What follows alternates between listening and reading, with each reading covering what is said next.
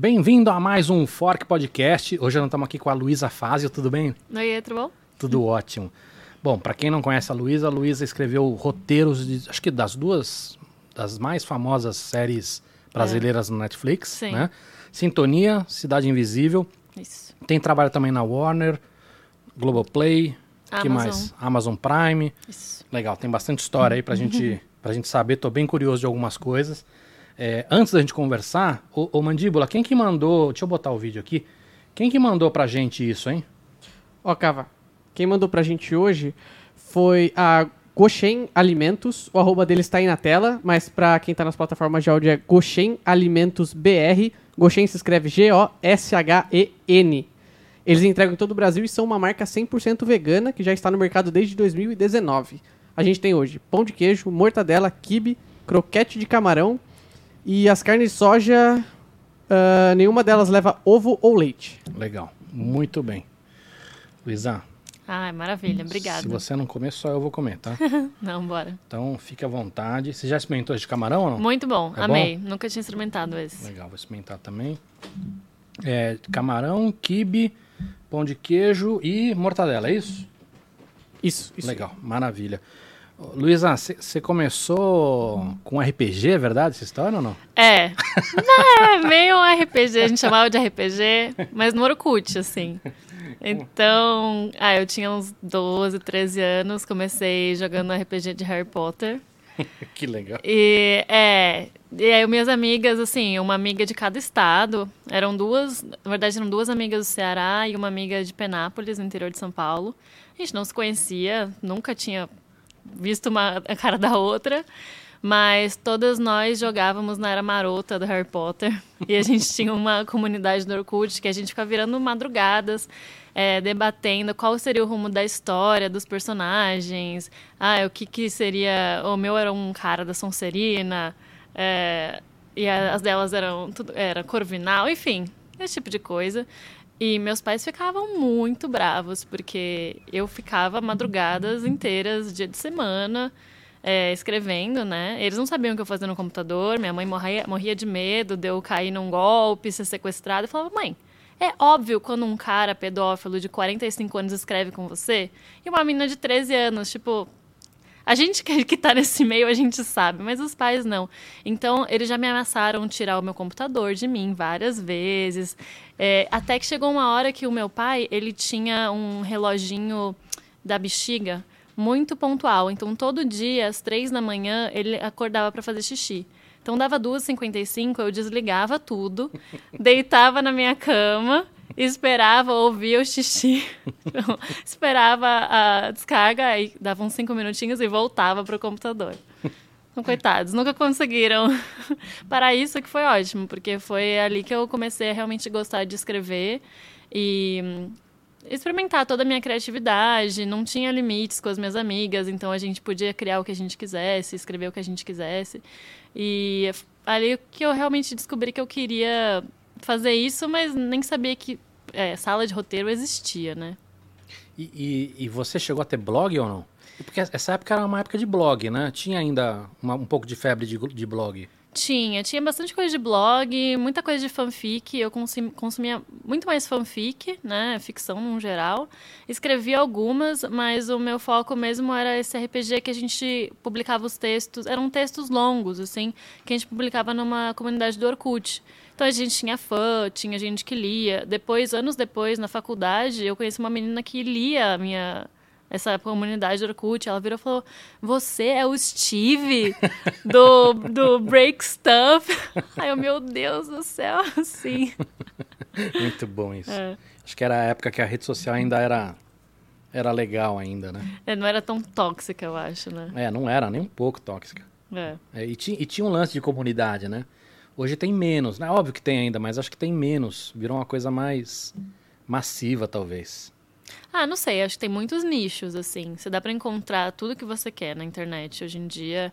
E eu acho que você consegue fazer muito mais amigos com interesses em comuns que os seus.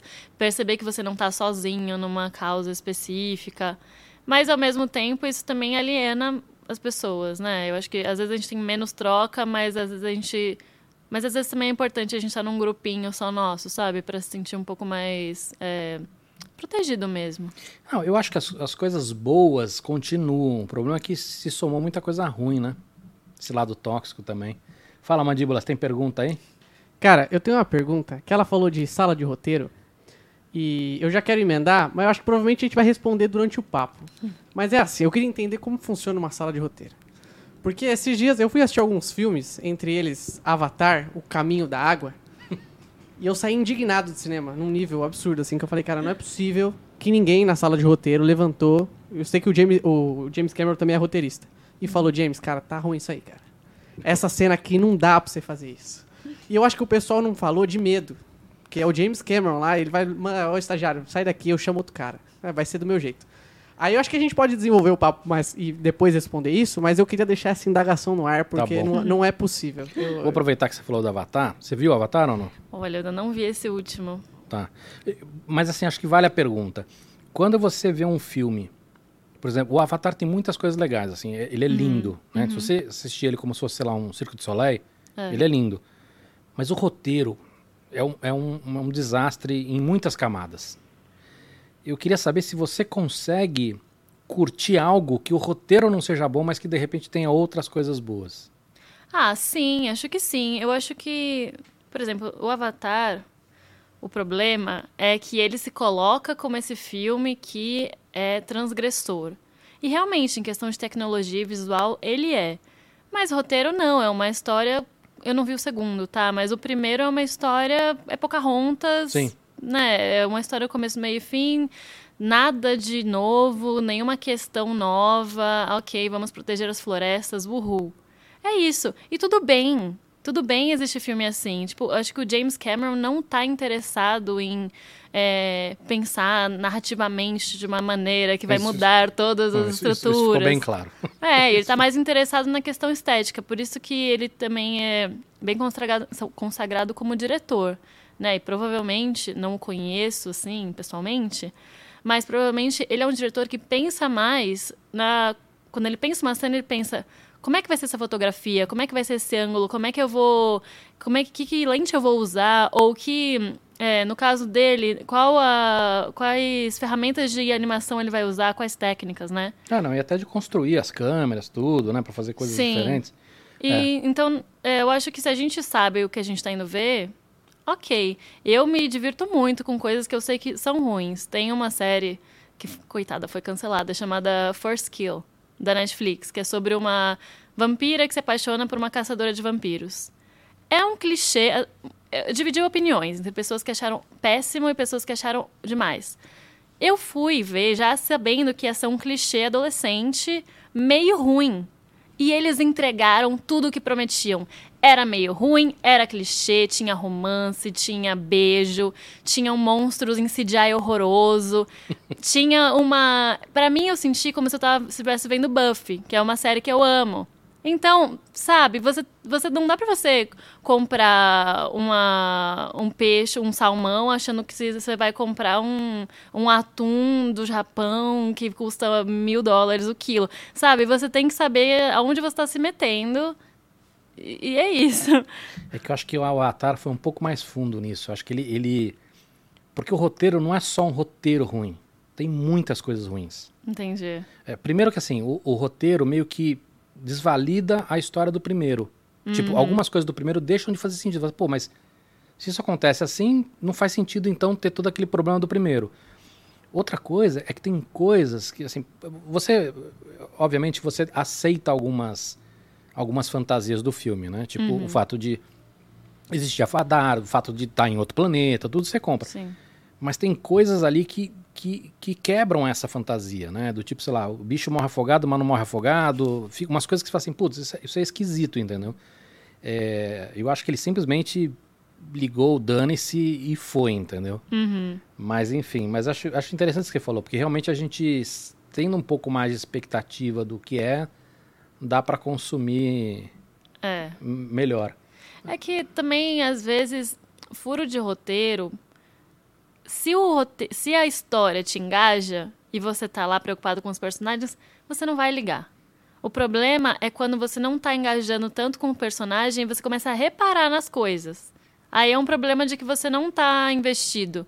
Isso pode ser um problema tanto de roteiro, quanto de direção, quanto de atuação. Às vezes os personagens não têm química, às vezes os atores não estão entregando bem, ou às vezes a direção não tem ritmo. Então, o filme é um... O que eu gosto de cinema é que é um trabalho em conjunto. Ah, o diretor, no caso de filmes, né? Que a figura do diretor é mais importante. Ah, ok, o diretor é quem pensa tudo, mas tem mil pessoas trabalhando para fazer aquilo acontecer.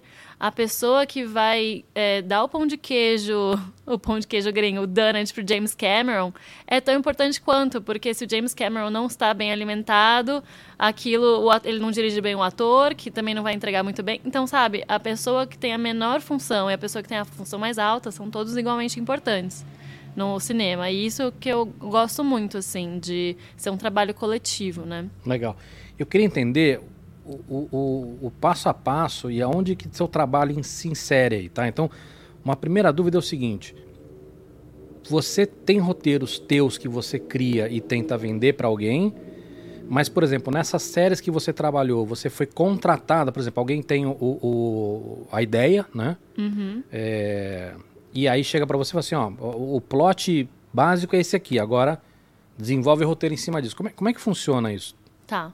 Então, só pra responder a pergunta do Mandíbula, é só uma diferenciação importante, que em longas metragens, em filmes, a gente não tem sala de roteiro. É um roteirista só, no máximo dois, e às vezes o que acontece é uma pessoa faz uma primeira versão, né, de um, de um roteiro, e aí, depois, a produtora contrata outra pessoa para reescrever, mas essas duas pessoas nunca se falam.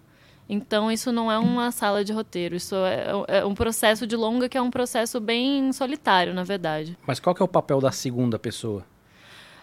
Geralmente, no caso do James Cameron, não, não seria o caso, porque ele é o dono do filme, tem essa concepção e tudo mais.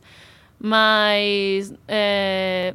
A primeira pessoa é quem vai se debruçar e abrir mesmo esse filme, que às vezes pode ser concepção dela, ou às vezes ela pode ter sido contratada para escrever, uhum. né? E às vezes quando ela entrega e os produtores leem e falam, não é isso.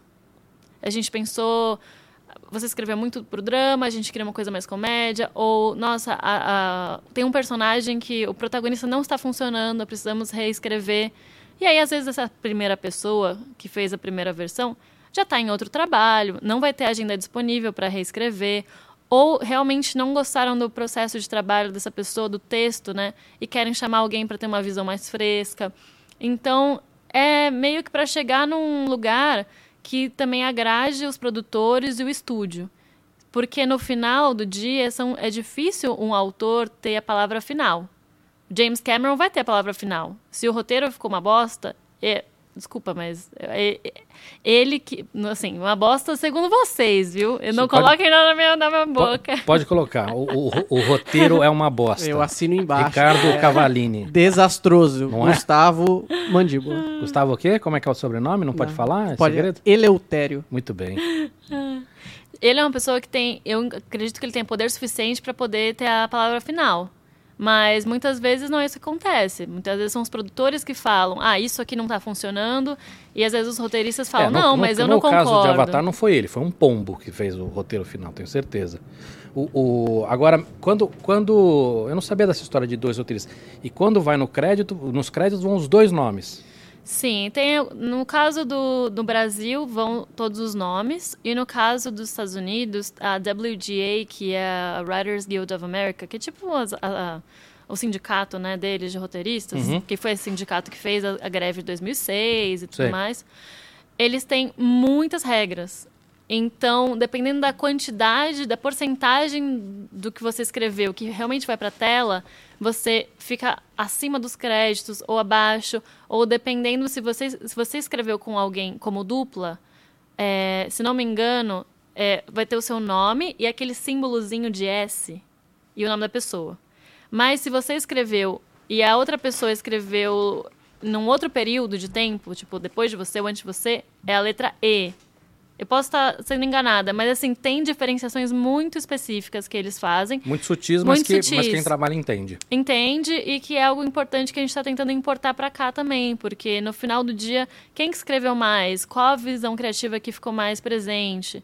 É, e tudo isso, questões de crédito são muito importantes, porque no final do dia é isso que nós temos enquanto roteiristas, né? Sim. O nosso crédito tem que estar assegurado. Para provar que a gente fez, é. Todo mundo. Mas vamos lá, então, vamos lá. Então, pelo que eu entendi, tem esses dois caminhos. Você pode escrever algo, um argumento, tentar vender, mas normalmente quando chega, já chega um, um argumento ou um plot, e aí você desenvolve essa história. Para a série é a mesma coisa, só que você falou que na série teria a sala de... de... De roteiro. De roteiro. Isso. E, e, acho, que, acho que agora era boa para responder para o Mandil. O que, que é a sala de roteiro? Beleza. Então tá. Então, bom, você explicou bem esse comecinho, que é ou uma pessoa consegue vender a sua ideia própria, né? Então, no caso de uma série, você escreve um projeto que tem uma sinopse básica, é, perfil de personagens, um plot geral da temporada e uma ideiazinha para uma segunda temporada e terceira para você mostrar para o canal. Ei, você vai investir dez milhões disso daqui, mas eu juro para você que tem fôlego para mais história, tá? Se for bom, de audiência, você não vai morrer com isso aqui. É, e além do, do, de ter, ser bom de audiência, você tem que contar, né? Não é uma história que se encerra ali em uma temporada e depois tem que ficar tirando, tirando história de onde não tem. Tipo Prison Break. Saíram da prisão. É, e agora? E agora? Vamos voltar pra prisão. Mas tem, tem outras temporadas que são boas. Tem muitas. Não, tem sim. Vamos ignorar a mandíbula. Explica a sala de, de roteiro. E, e aí, é, você pode ser essa pessoa que vende a sua série, que é meio que muito difícil de você conseguir, né? É um trabalho que todo roteirista tem de tentar vender suas ideias. E o paralelo, enquanto isso, é você ser convidado, contratado, para ingressar numa sala de roteiro. Então, uma sala de roteiro geralmente tem umas cinco pessoas, porque uma série é um produto muito longo. Se você pensar, uma série são quase quatro filmes. Uma série de oito episódios, uma, são oito horas. Um longa-metragem tem duas, né? Então, você precisa de mais mão ali, porque você tem entre seis meses a um ano para escrever. E você entra numa sala de roteiro tendo esse material, que é a Bíblia, que isso vai ser jogado no lixo. O que fica é o coração da série. Então, vou dar um exemplo do Sintonia, que são esses amigos. Um é, vai, é, são o Doni, a Rita e o Nando, cada um envereda para um caminho, então para o crime, para o funk e para a igreja. É isso que a gente tinha. Assim, tinha muitas coisas escritas nessa Bíblia, mas que no processo de sentar e pensar, tá, como realmente vai ser essa série, vai mudando muita coisa, porque a Netflix entra e fala, olha, a gente tá querendo uma série desse, desse, desse jeito, essas são as not- nossas notas, que a gente chama, né, as notes. Aí o pessoal da produtora chega e fala, não, a gente tem essa, essa, essa visão da série. E nós, como roteiristas, como criativos, também temos a nossa visão da série. Então, é um processo demorado até a gente entender que, qual é realmente esse tom dessa série. Vai ser uma série meio teen? Vai ser uma série mais pesada, mais adulta? Vai ter mais comédia? Vai ter mais drama? Quem são esses personagens? Quais são os conflitos? E tudo isso a gente desenvolve junto como roteiristas. Então, a gente é um corpo. É como se fosse... Todo mundo tem que se acoplar, ter o mesmo cérebro. E somos um corpo com várias mãozinhas, assim. Então, todo mundo tem que pensar e respirar a série de uma maneira igual. Entender igualmente quem são esses personagens, como eles falam, o que, que eles gostam. Por exemplo, se o Nando tivesse sentado aqui, o que, que ele ia comer? Eu tenho que saber. Eu tenho que saber se eu jogasse esse personagem no meio de um apocalipse zumbi, como é que ele ia se portar? Eu tenho que conhecer esse personagem tão bem quanto eu conheço a mim mesma. E durante essa sala de roteiro, a gente tem alguns meses que a gente fica literalmente jogando ideia fora. É como se a gente estivesse aqui nesse podcast. É como se estivesse no, no teu R P G lá com as minhas amigas. No meu R P G com as minhas amigas, exatamente. Comendo paçoca. Nossa, fiquei cheia de espinha nessa época. Me alimentando de paçoca, café e água. Ficando horas trocando ideia. Porque às vezes você bate numa trave, você não sabe pra onde seguir a história. O que a gente tem é apenas o coração da história, tá? São esses três amigos, cada um envereda pra um caminho. E eles vão encontrando cada vez mais obstáculos e mais vontade de crescer, né, na, nas suas carreiras. E isso vem também com muitas responsabilidades. Legal. Fiquei com duas dúvidas aí. Primeiro é o seguinte, você falou Bíblia. Eu achava que Bíblia só tinha em reality show, porque pra, na minha concepção a Bíblia era mais do que um plot, eram regrinhas do que, que tem que seguir, o que, que não tem que seguir. E para um reality show faz sentido. Você, uhum. vai, você vai importar o Big Brother lá de fora, tem que saber, isso aqui pode, isso aqui não pode. Funciona assim, funciona assado, enfim, até com os aprendizados que eles já tiveram. E a segunda dúvida que eu fiquei, da, da sala, se a divisão, existe uma, uma lógica ou ela muda de série para série? Por exemplo, um, um roteirista faz um, um episódio, outro faz outro, ou, ou não? É, então, para responder essa primeira pergunta, a Bíblia, ela é um termo que pode ser usado para vários tipos de audiovisual, né? Então tem essa Bíblia do reality show, que vai ser, vão ser realmente as regras, né?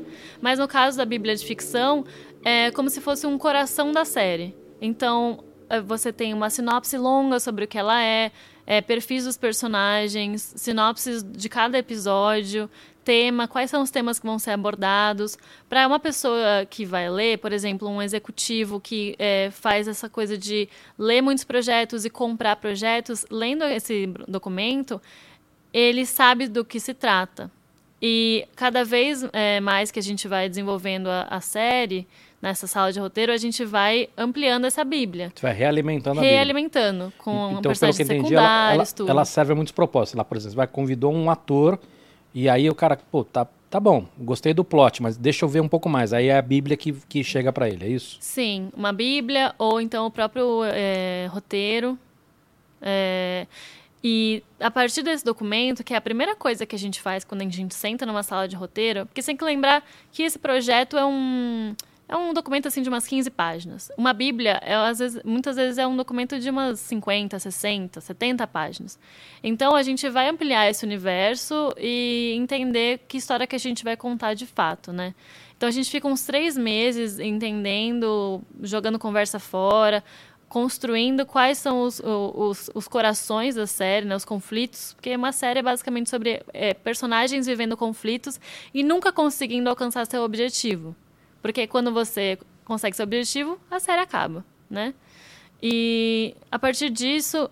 Tem vários métodos dentro de sala de roteiro, mas geralmente o que acontece?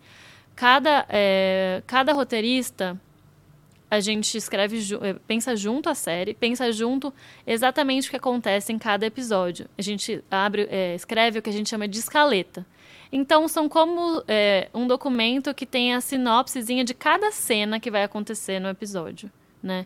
Então, Nando entra e vê Sheila com seu bebê. Depois, é, Nando recebe uma ligação e ele tem que mediar uma, é, umas ideias.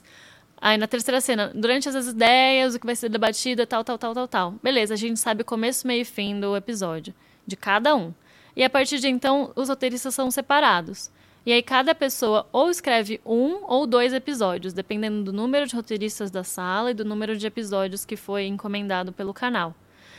E aí que, que mora o que eu acho mais interessante, porque são pessoas diferentes escrevendo a mesma história e a gente tem que estar muito em sintonia, que é, que é aquilo que eu te falei, de como o personagem fala, como ele age e tudo mais.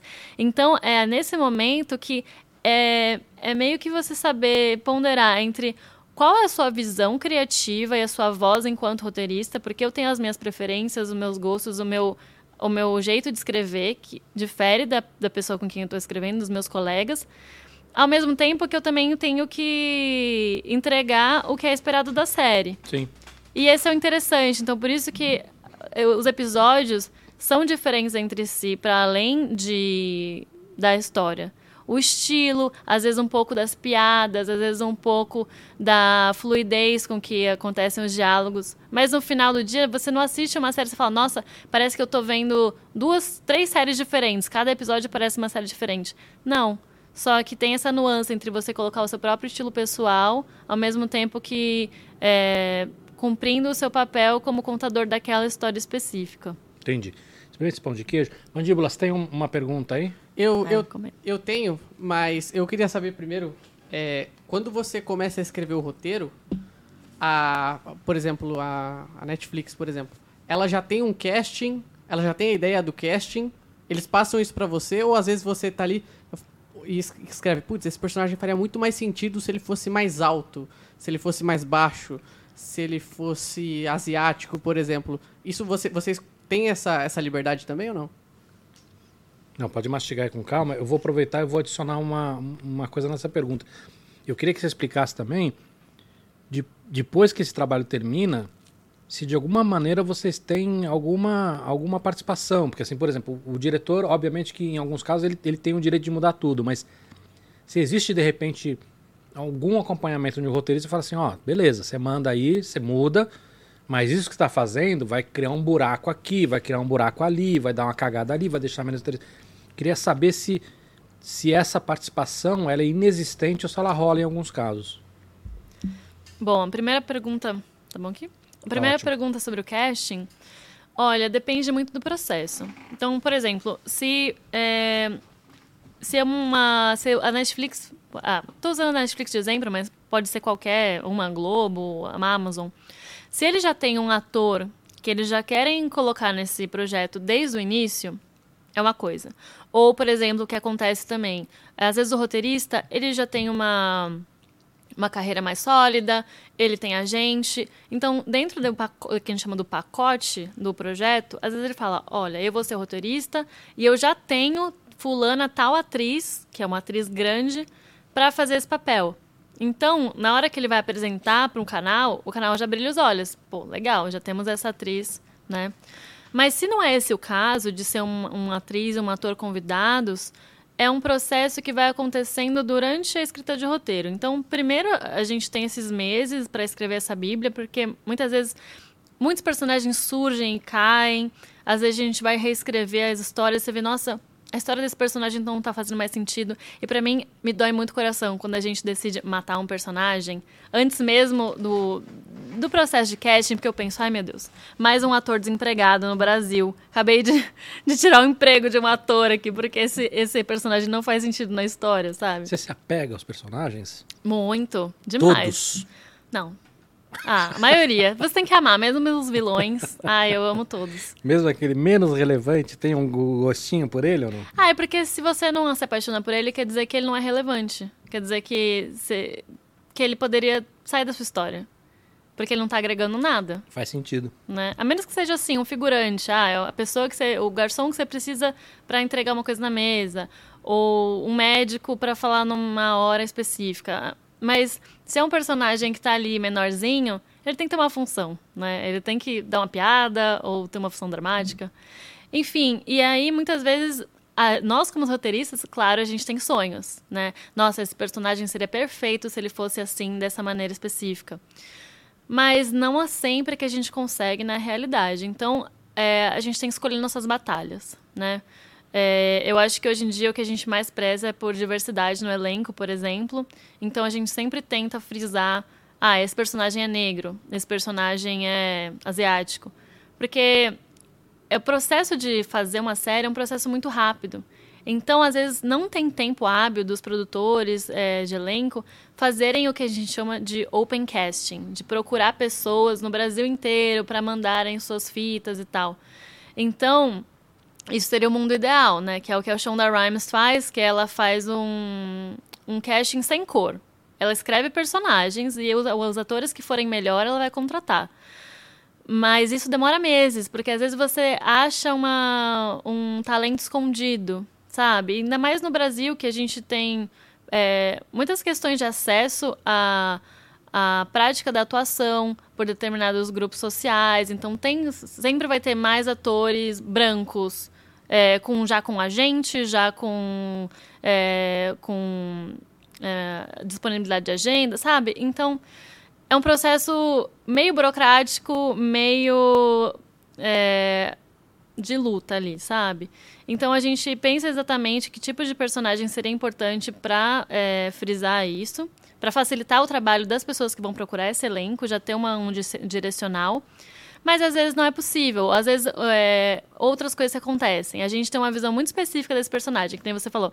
Ah, é, a gente queria muito que esse personagem fosse alto, porque, às vezes, a gente quer um personagem que jogue basquete, porque isso vai ser interessante para o plot. Só que quem... E eles fazem casting com vários atores, e, às vezes, quem dá o texto melhor é um baixinho. A gente fica, cara, o que, que a gente vai fazer? Será que a gente muda pra ele ser baixinho ou pega um ator não tão bom que é alto?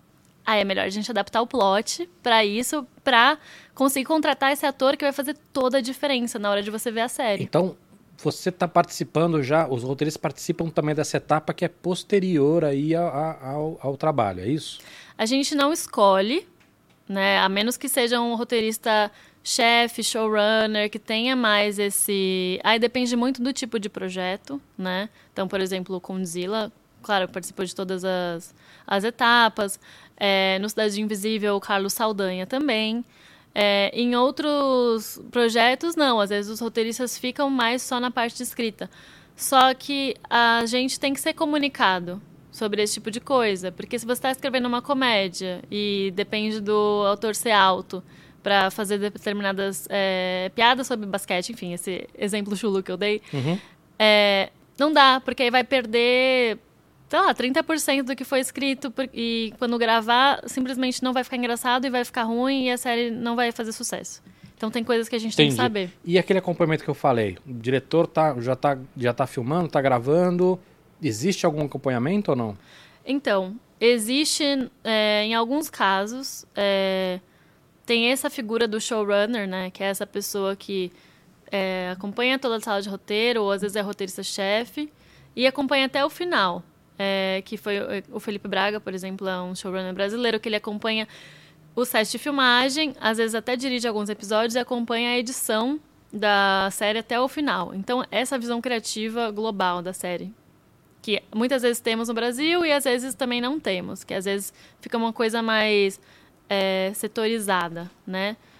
E o roteirista é, é interessante quando a gente tem a chance de estar no set de filmagem, porque acontece isso que você falou. O set de filmagem é muitas vezes imprevisível, porque às vezes um ator falta, às vezes uma locação não pode ser usada aquele dia, só que custa muito caro gravar um filme. Então não dá pra falar assim, ah, a gente não vai conseguir mais gravar aqui o podcast na Fork.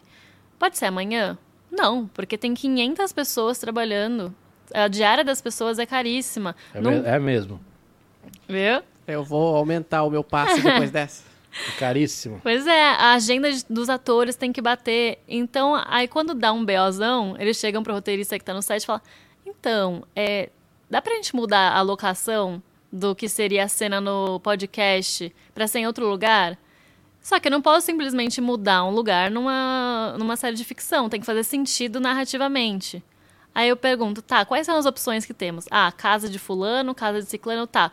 Então eu vou ter que é, mexer um pouco no diálogo e talvez na cena posterior pra gente conseguir fazer com que faça sentido. Ok, ok. Então tem que ter esse roteirista ali pra adaptar. Por isso que às vezes as coisas ficam um pouco sem pé em cabeça, porque caiu uma locação ou um ator no set e, às vezes, a, a, o, que é, o que as pessoas decidem fazer é cortar a cena. E aí, quando vai montar no final, não faz sentido, porque não, nem gravaram essa cena que era super importante. Entendi. Você tem uma, uma quantidade muito grande de, de... Quando a gente fala, por exemplo, de, de escrita, né? Uma quantidade muito grande de estilos e até de, de profissões, né? Sei lá, jornalista, literatura, é, é, enfim. E mesmo dentro da tua área, você tem ficção, é, drama, comédia. É, eu imagino que tenha pessoas que são mais especializadas numa área ou outra. Você gosta de tudo ou não? Olha, eu gosto de muitas coisas, mas eu acho que eu tenho, é, eu tenho minhas preferências. Então, a minha preferência maior é escrever para adolescentes. Tipo, dezesseis anos ou mais, sabe? Isso independe se é um drama, se é romântico, se é terror ou não? É, eu acho que é o estilo de série que eu, assim, desde que eu decidi que eu queria ser roteirista e escritora, é o tipo de conteúdo, vai, é o tipo de ficção que mais me atrai. Mas eu também gosto muito de drama, eu gosto muito de comédia. Eu acho que é, tudo meio que se conversa, sabe? É, acho que a única coisa que, pra mim, eu tenho mais dificuldade mesmo de escrever é sitcom.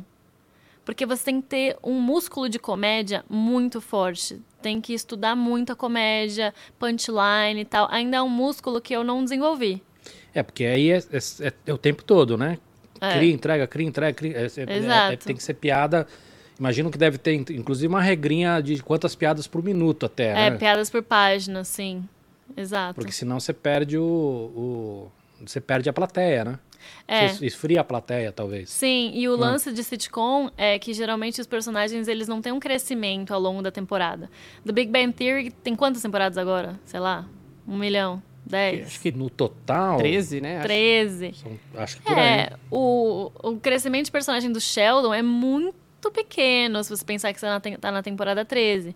Então, esse é o foco maior. O foco é você dar piadas e, o, e a audiência sempre vai assistir sabendo o tipo de piada, o tipo de pessoa que o Sheldon é.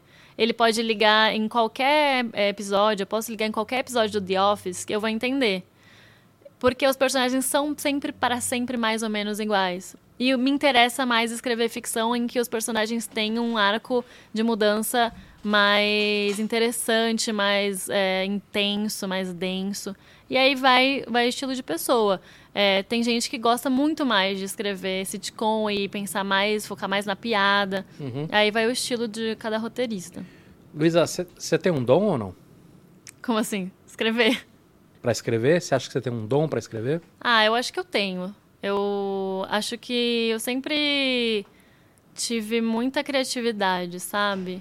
E eu sempre vi que as pessoas se emocionavam quando eu escrevia. Desde quando eu escrevo literatura, até uh, séries e ficção no geral, assim. É, eu sinto que eu, minha cabeça pensa muito rápido e pensa coisas muito aleatórias, que às vezes é ótimo para escrever. Tipo, às vezes eu faço conexões que são meio randômicas, que muitas vezes as pessoas não pensam, uh, ou pessoas que não são da área artística, não são da área de roteiro. E então, até quando me perguntam, ah, o que, que você é boa? Ah, eu só sou boa em escrever, não sou boa em mais nada. Comer e, sei lá, dormir de conchinha.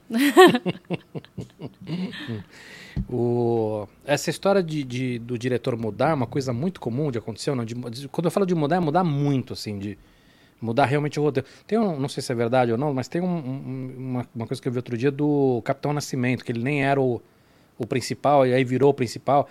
Assim, essas grandes mudanças, é muito comum de acontecer ou não? Olha, depende de como está saindo o material, porque no caso do... é o Tropa de Elite, né? É. No caso do Tropa de Elite, quando eles foram montar o filme, o protagonista estava saindo um pouco... Ele não parecia um protagonista, ele não, tava, não tinha a força de um protagonista. Então foi só depois de gravar tudo, na montagem, que eles vendo o filme, perceberam e falaram, se a gente não reestruturar, esse filme vai simplesmente passar despercebido, né?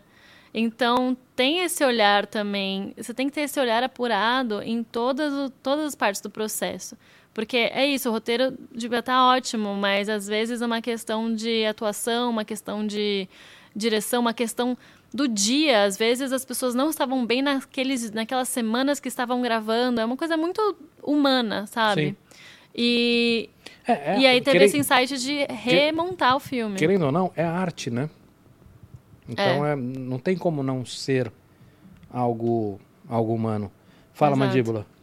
Eu ia falar, mas e no sentido de, por exemplo, vocês escrevem uma história e daí, mais ou menos a, a pergunta que eu fiz no começo lá, e daí tem um produtor que tem mais, tem um cargo maior lá, ou um, um roteirista-chefe, igual você falou, que é um, um showrunner também, e ele fala, não, a minha ideia é melhor, tira isso e coloca, por mais que seja um cocô a ideia dele no final das contas...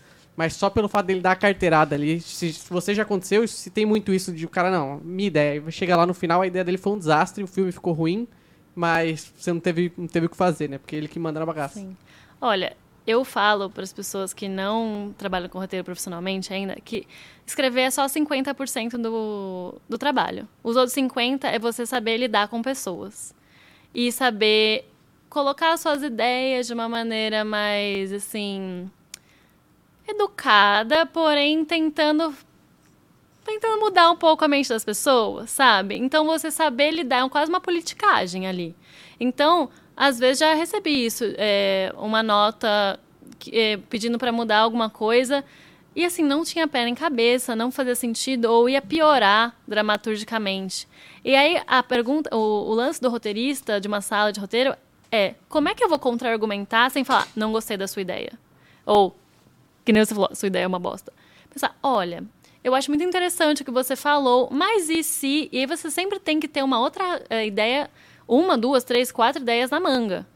Pra ou você realmente conseguir emplacar uma segunda coisa, ou pelo menos desviar a atenção e criar uma nova, um novo debate pra gerar uma terceira ideia ali.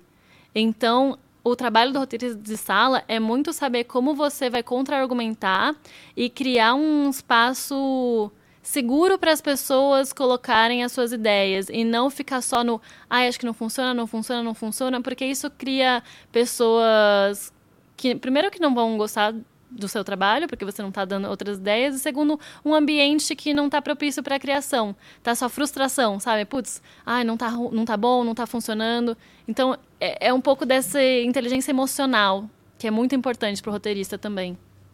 É, mas eu imagino que isso acontece em todas as etapas, né? Tipo, a própria, o a próprio contratante com o diretor, por exemplo. Tiver muito isso, né? Tipo, versão do diretor. Por quê? Porque o cara não conseguiu fazer a versão dele. Né? Ele que teoricamente era o man- mandatário master lá e não, não consegue. Agora tá na moda essa parte, essa coisa da versão do diretor, né? Que tá saindo uma porrada, principalmente em filme de herói aí. Tem muito filme de herói que o, o estúdio manda e tem um, o diretor sai revoltado no final das contas. É, então, mas acho que isso é mais comum do que a gente imagina, né? Porque no final é isso, t- todo mundo tem, tem alguma ingerência no negócio ali e, e nem todo mundo concorda, né? O, o, Luísa, você, você vê diferença... É, Em, em criar roteiro para séries de streaming ou, ou, ou, ou tanto faz, se é, se é uma série que vai para T V ou vai para streaming? Existe alguma diferença ou não? Não, hoje em dia não. Antigamente a gente tinha essa diferença de que uma série que ia para uma televisão é, tem comerciais, intervalos comerciais, né? E a gente e tem você, que... Aí você tem que pensar nisso. É, por isso que o roteiro ele é separado, dividido em atos. Então, quando a gente pensa em um roteiro de longa, a gente pensa em três atos, porque é a estrutura clássica de, de filme. Mas, é, numa série, a gente começa a estudar em cinco atos. É, então, você tem que ter um, meio que um gancho a cada quebra de ato. Isso se deu porque nas, é, nas televisões você tinha comercial e você tinha que prender o público para voltar, né? Então, numa novela, por exemplo, isso é muito importante. Você não pode cortar... parar uma cena no meio para colocar um comercial e voltar dali, porque você precisa que as pessoas continuem assistindo, né? Então, no serviço de streaming, como não tem comercial, é, essa exigência desses mini ganchos dentro de um roteiro não são tão necessários, mas é, é bom pra gente escrever pensando nisso, porque dá mais cadência para a história e tudo mais. Então, só nos casos muito específicos que se escreve para uma T V aberta, no caso, eu acho que só a Rede Globo, né, que faz, aqui no Brasil, que faz séries, uh, ou super séries, que eles chamam, daqueles é, capítulos de cinquenta, é, séries de cinquenta capítulos, você tem que levar isso mais em consideração. Mas, como a Globoplay também está fazendo muita coisa que vai só direto para o streaming, é, as nossas séries mesmo estão mais no streaming, não vejo, assim, tanta diferença. Como... Como pessoa que está assistindo e como roteirista, faz diferença para você estar disponível todos os episódios no mesmo dia ou não? Olha, acho que faz, porque eu vou confessar uma coisa para você. A coisa mais triste de ser roteirista é que você passa a não gostar de nada. Nossa, eu acho tudo entediante, eu vou começar a assistir uma série, todos amaram, eu, ai gente, pelo amor de Deus, tal, tal, tal coisa pra, vai acontecer, tá, entendi que eles pegaram tal referência de tal lugar, entendi o que eles querem fazer com essa personagem, sabe? É, é horrível, destruiu toda a experiência de cinematográfica pra mim, saber como as coisas funcionam. Então, a, não sei, eu acho que o bom de ter tudo junto... é que se eu não gosto do primeiro episódio, eu não dou chance. Nunca mais. Então, se eu não tivesse gostado do primeiro episódio de The Last of Us, nem estaria dando uma chance, sabe? Mas se já tá lá, tá bom, vi o primeiro episódio, mas todo mundo falou que é bom, vou ver o segundo, não sei o quê. Wandinha foi meio assim pra mim. O primeiro episódio, eu, ai, ah, tá bom, já entendi o que eles querem fazer, vai ser uma mistura de Harry Potter com Stranger Things, pra tentar pegar esse público, porque eles vão... Stranger Things já tá na última temporada... Mas aí eu fui vendo, eu, ah, tá bom, é gostosinho, gostei. E fui ver até o final, sabe? Mas eu não sei se fosse semanal, se eu ia ter essa fidelidade. Só que uma coisa que eu acho interessante do semanal é você criar essa cultura, né? Então, eu, quando eu tinha treze anos e assistia séries é, de maneira ilegal, perdão... E a gente esperava toda semana pra sair. Então, fica aquela coisa de você debater as teorias...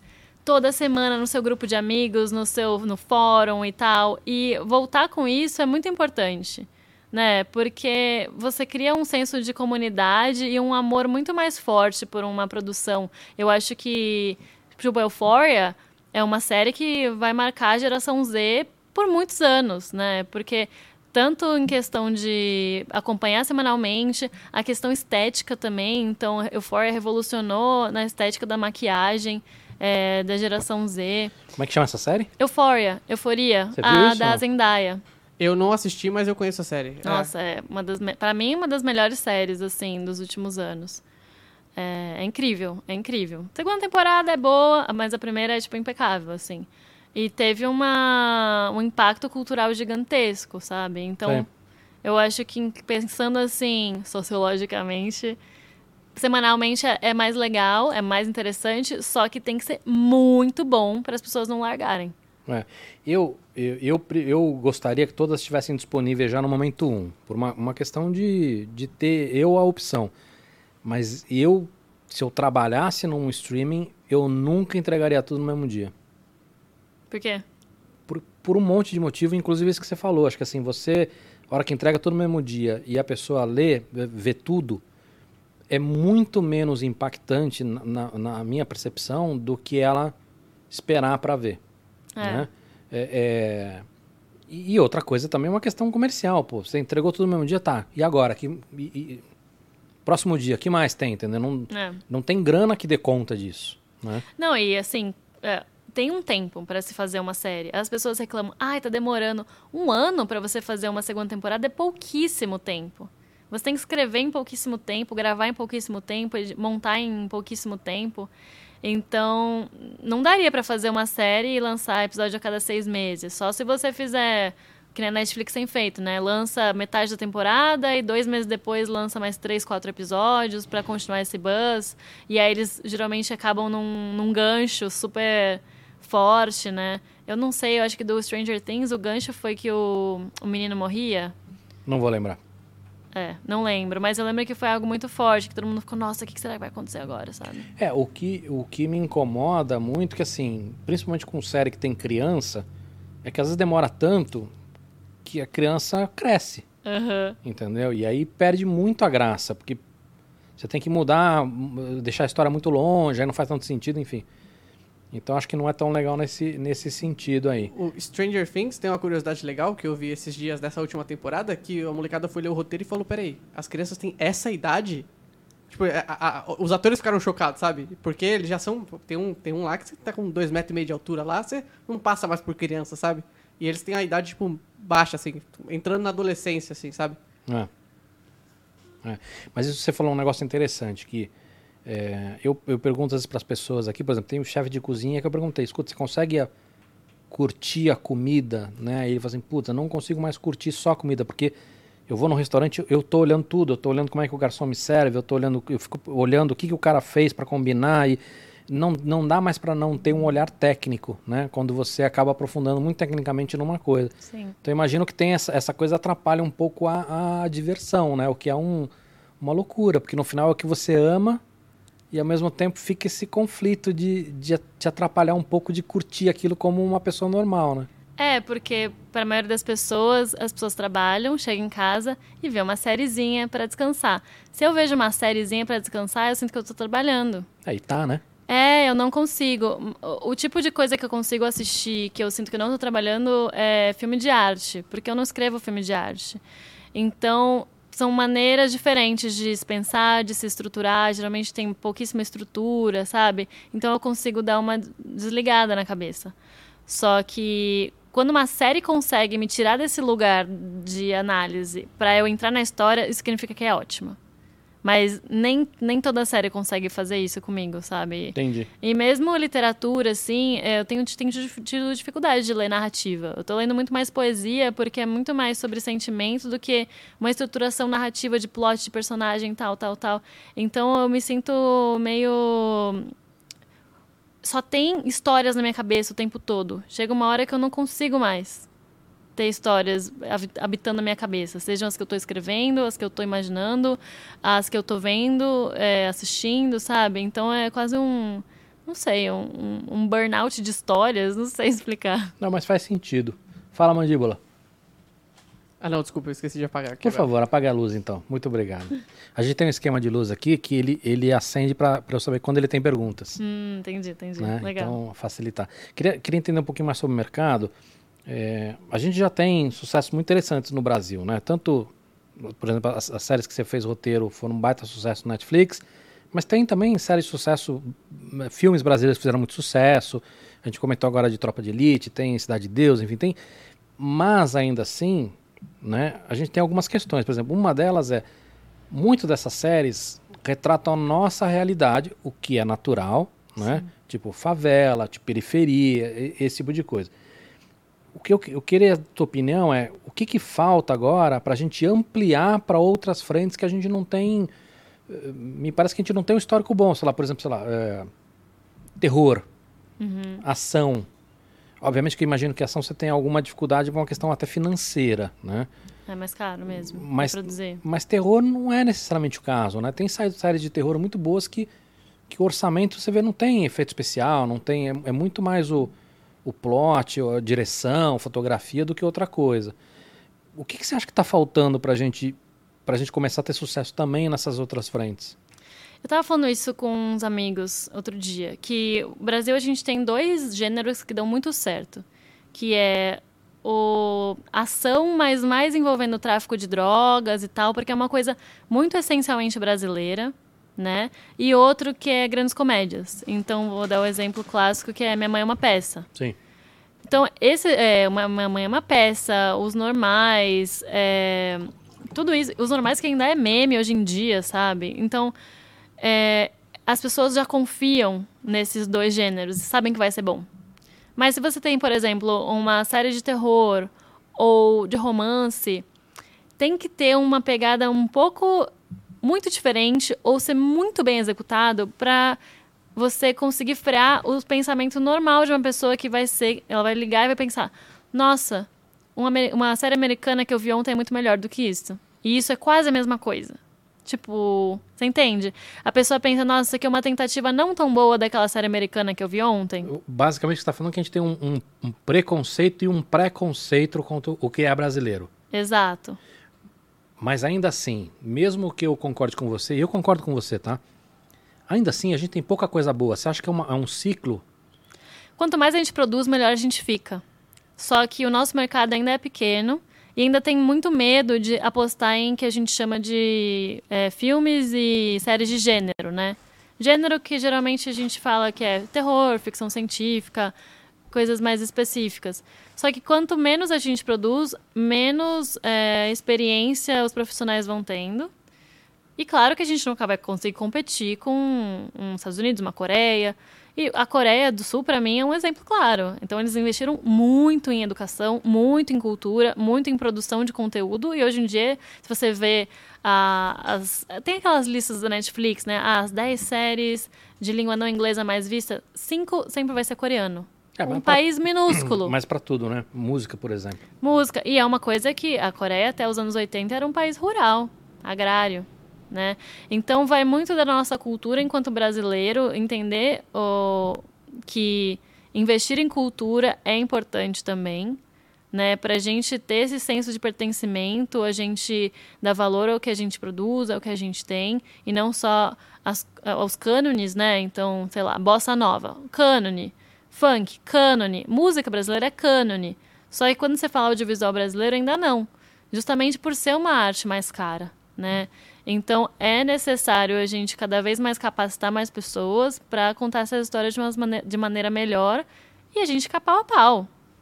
Pode ser uma, uma série brasileira, uma americana, uma coreana, uma europeia, mas a gente está competindo de igual para igual. Só que isso depende de muito incentivo e anos de você é, ter profissionais qualificados trabalhando e sempre é, melhorando. Né, a técnica. Mas acho que isso deve gerar também um, um, uma consequência de, de, de, de ter uma dificuldade de sair da inércia. Por, por exemplo, a própria plataforma de streaming, na hora que ela vai contratar uma produção brasileira, aí vai assim, ah, isso aqui é um terror. Também deve pintar essa coisa assim, puta, vou comprar um terror do Brasil?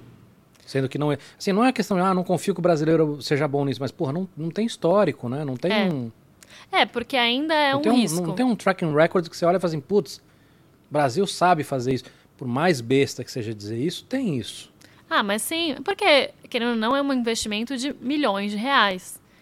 Então, é, tem, é, um, é um risco. Se você tem dez milhões de reais na tua mão, você prefere colocar numa coisa que você vai... tem mais chance de ter um sucesso, ou é um risco que você quer correr? Se é um risco... geralmente, riscos são, são cometidos numa época que você está de vacas... de vacas gordas, não sei. É. Mas que você está num momento bom, sem crise, com muitas opções, um leque de opções para você poder investir também num risco, sabe? Sim. O, o, eu, eu, ia, eu, tinha uma, eu sempre tive a, a, a percepção que o idioma era uma barreira, mas eu estou perdendo essa percepção, porque o que a gente tem visto no resto do mundo... Você deu o exemplo da Coreia do Sul, acho que é um bom exemplo. Acho que o, o, no caso deles, o idioma seria uma barreira ainda maior do que a nossa. E a gente está vendo que não, esse não é um problema. Sim. Não, e eu acho muito interessante na Coreia do Sul, porque tem questões de tradução que a gente também não entende. Então, quando você vê qualquer série coreana, sempre tem um momento que os dois perguntam a idade um do outro, os personagens, e perguntam, ah, eu posso usar tal pronome de tratamento com você? Aí a outra pessoa fica envergonhada. Ah, não, sim. Então... tem interações de personagens que a gente não compreende. E isso, eu vejo isso em toda a série, porque isso é uma coisa muito corriqueira para eles. E mesmo a gente não tendo essa percepção, a gente aceita aprender a cultura do outro e tentar entender e tentar sentir aquele sentimento que os personagens estão... né, até onde a gente consegue chegar enquanto brasileiros e não coreanos. Mas eu acho que esse ponto do streaming ser global é muito interessante, né? Porque antigamente a gente só tava... eu falo por mim, eu só tava acostumada a ouvir coisas em inglês e japonês porque eu consumia muito anime. Mas agora tem muita gente que é viciada em série turca.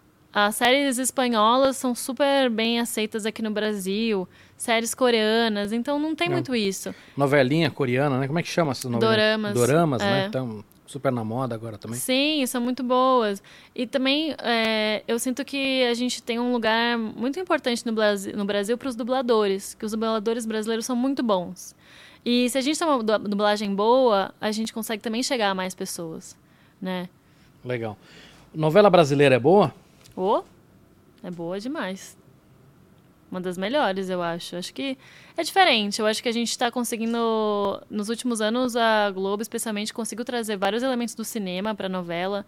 Então, se você vê os primeiros cem capítulos de uma novela, é, que são os capítulos que eles trabalham antes de ir ao ar, a, a, a fotografia está muito bonita, os atores são cada vez melhores. Então, eu acho que a novela brasileira tem, tem uma tradição. Também é um cânone, né? Desses cânones. Você acha que, que influencia o, o resto ou não?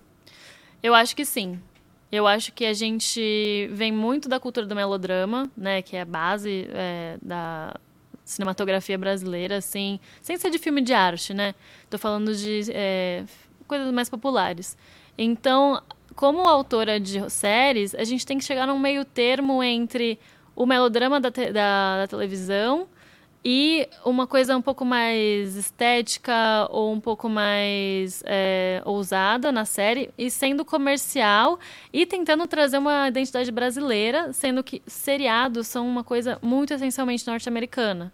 Então, é esse malabarismo de coisas, sabe? Que a gente... E eu sinto que nós, como roteiristas de série, a gente ainda está nesse processo de tentar entender qual é essa estética de uma série brasileira. E eu acho que esse é o divertido, de que a gente está numa fase de experimentação também, sabe? Sim. É, eu acho que, mais do que experimentação, acho que t- talvez até como um aculturamento, né? Porque, assim, tem muita gente... entrando nesse universo ainda, né? Sim. É, é, a gente não pode esquecer que, falando de Brasil, muito pouca gente tinha acesso a, a cinema ou, ou T V a cabo. Então, acho que também tem uma, um, uma abertura Sim. nesse aspecto também, né? De ver coisas diferentes, é. experimentar coisas não, ainda diferentes. Ainda tem muita gente que não tem acesso à internet no Brasil. E... querendo ou não, a televisão aberta ainda é o é. meio mais importante de é, são, se comunicar. São poucas, são poucas pessoas, mas o volume dessas pessoas é muito grande. Proporcionalmente são poucas, né? A penetração da internet já é bastante grande, mas num país de duzentos e poucos milhões de pessoas, uma pequena parte é, é muita coisa ainda, né? Sim. É. é, por exemplo, quando falam ah, a novela nova da Globo está tendo baixa audiência. Baixa audiência para eles é o quê? trinta milhões de pessoas, sabe? É muita gente. O que, o que a H B O nem chegou no, com o, uh, o House of Dragon, sabe? Que foi a, a série mais streamada, eu acho, se não me engano, né? É que eu acho que essa leitura é uma leitura muito mais relacionada a uma questão de custo-benefício comercial e uma questão relacionada ao, ao, ao você ver para onde está indo o norte, né? Quer dizer, a, a T V... Se, se a T V brasileira ela tivesse audiência da Netflix, ela não fecha a conta, né? Uhum, então, acho exato. que é muito mais uma questão de, de entender para onde está apontando esse norte, né? Para onde está a curva, do que efetivamente dizer que ah, isso é pouco ou muito, né? Porque... É, cada um tem o seu público, exatamente. Hum. Mas eu, eu acho que o meu ponto é a gente sempre valorizar o quanto que a T V entra na casa das pessoas e a importância disso. A importância da narrativa e da ficção para conversar com as pessoas sobre os sentimentos delas, o que elas vivem, elas se verem representadas, elas entenderem os próprios problemas através de outros personagens, sabe? Que às vezes passam por a, pela mesma coisa. Porque nós somos sozinhos, assim. Então, a, a dramaturgia é um jeito da gente se conectar com a nossa essência humana, vai. E eu acho que isso é muito importante. Eu acho por isso as novelas são muito importantes. Legal. Fala, Mandibuletes. É uma pergunta que foge um pouco do tema, tem mais ah, a ver então, com o que então a gente... Então não faça. Não, mas por isso acende a luz azul. A gente tem também um esqueminha de cor. Amei. Profissionais mesmo. É, é o seguinte, é, a, a Luísa tá falando que ela, a partir do momento que ela começou a, a trabalhar no mundo do, do, do roteiro, né, do cinema, da T V, ela começou a assistir as coisas com um olhar mais crítico. Então, eu queria fazer duas perguntas, acho que rápidas, assim. A primeira... Não precisa ser rápida, Mandíbula. É verdade. Mas você a... não tá na T V. Temos Realmente. comida. Tem, temos, temos comida. comida. Temos, temos bastante tempo. A primeira, antes de você começar a trabalhar na área, teve alguma coisa que você achou que te impactou pra você falar que é isso que eu quero fazer da minha vida, quero trabalhar com isso? E depois que você começou a trabalhar com esse olhar crítico, qual foi a última coisa que te impactou forte, que você falou, caramba, mesmo, mesmo tendo dentro, isso aqui é espetacular? A primeira pergunta é boa, eu tinha ela aqui, viu? Muito boa. Obrigado. Olha, espero não ser cancelada, mas a minha série favorita da minha adolescência, que era o que eu sempre quis escrever, era aquela série Skins. Vocês já viram? Skins? Skins. Skins. Já ouviu falar? Não, pior que não. É uma série britânica, da meados de dois mil e dez, assim... Jovens loucos, usando drogas, sendo muito doidos no Reino Unido. Mas era a única série que falava dessa experiência adolescente, de uma maneira um pouco exagerada, mas que não era tão romantizada, não era tão romântica, tão plástica e limpa, sabe? E eu vi aquilo e falava, nossa, isso é incrível, e eu sou obcecada, e eu tô sem... toda semana eu vou lá no fórum de Skins pra ver se já saiu um novo episódio, eu quero ajudar a legendar, eu... minha vida são esses personagens... E essa sensação de você ter uma coisa pra assistir toda semana e ter amigos que gostam da mesma coisa que você era, era o que eu queria, que eu queria fazer, sabe? Então, pra mim, o meu objetivo de vida é eu escrever uma coisa que as pessoas vão lembrar que elas amavam daqui a quinze anos ou que moldou a personalidade de alguém, sabe? E eu acho que Sintonia foi, um, foi muito isso também. Que muitos jovens vinham falar comigo, paravam na rua, mandavam D M, meu Deus, eu me vi na tela, nossa. Então, quando eu vi Skins, era a minha série que eu falava, nossa, eu adoraria poder fazer isso, sabe? E agora, deixa eu ver o que eu assisti recentemente. Tem uma série, ai, cara, triste, que foi cancelada, chamada The Wilds, que é uma série da Amazon Prime, que também é de adolescentes. Eu gosto dessas coisas que são de adolescentes, mas são muito densas, sabe? E é so- sobre um, garotas que estão num avião indo para um retiro feminista, sei lá, e aí esse avião cai e elas têm que sobreviver nessa ilha deserta, só que tudo não passa de um experimento é, de uma cientista para provar que mulheres constroem é, sociedades melhores, é, sendo matriarcais. Só que as histórias das personagens são tão interessantes. Tem uma personagem que ela precisou fazer eutanásia no próprio pai. Tem uma personagem que está lidando com a família religiosa, sendo ela uma mulher lésbica. E a interação entre elas era uma qualidade de roteiro num produto é, é, para adolescentes que é difícil de você achar.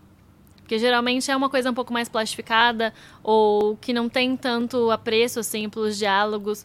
E aquilo me... Eu gosto muito dessa série, assim. Eu acho que é uma série muito boa que eu assisti recentemente, assim, acho que é o ano passado. A primeira temporada saiu uns dois anos atrás. E... É, e aí tem algumas outras que eu achei interessante, tipo Shining Girls, da, da Apple T V, que é com o Wagner Moura, inclusive. Mas alguma, recentemente, alguma te tocou de uma maneira forte, como, como a primeira que te fez querer trabalhar com isso ou não? Ah, então, essa The Wilds, me, eu assisti umas quatro vezes.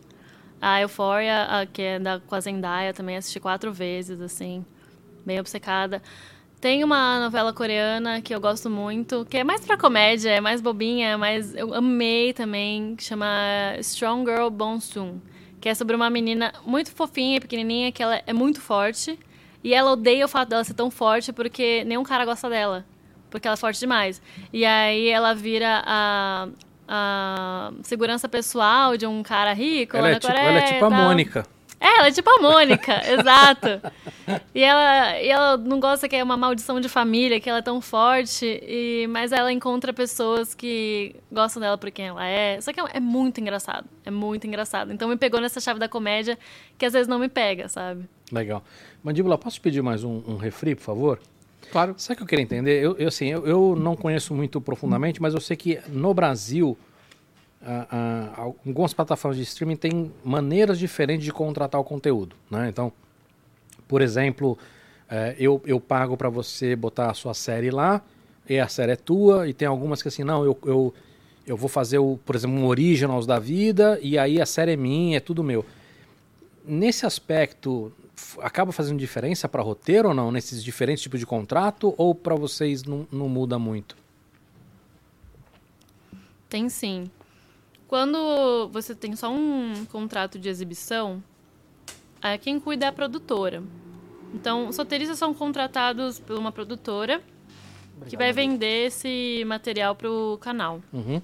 Nós somos sempre terceirizados, né? Então, no caso de uma...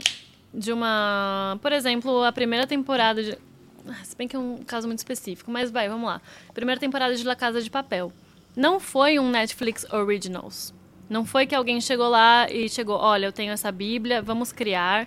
E a Netflix é, fala, contrata uma produtora, a produtora contrata os roteiristas. E a Netflix, é, ou o canal de streaming que seja, está é, presente em todas as etapas de desenvolvimento, dando opinião, dando e tal.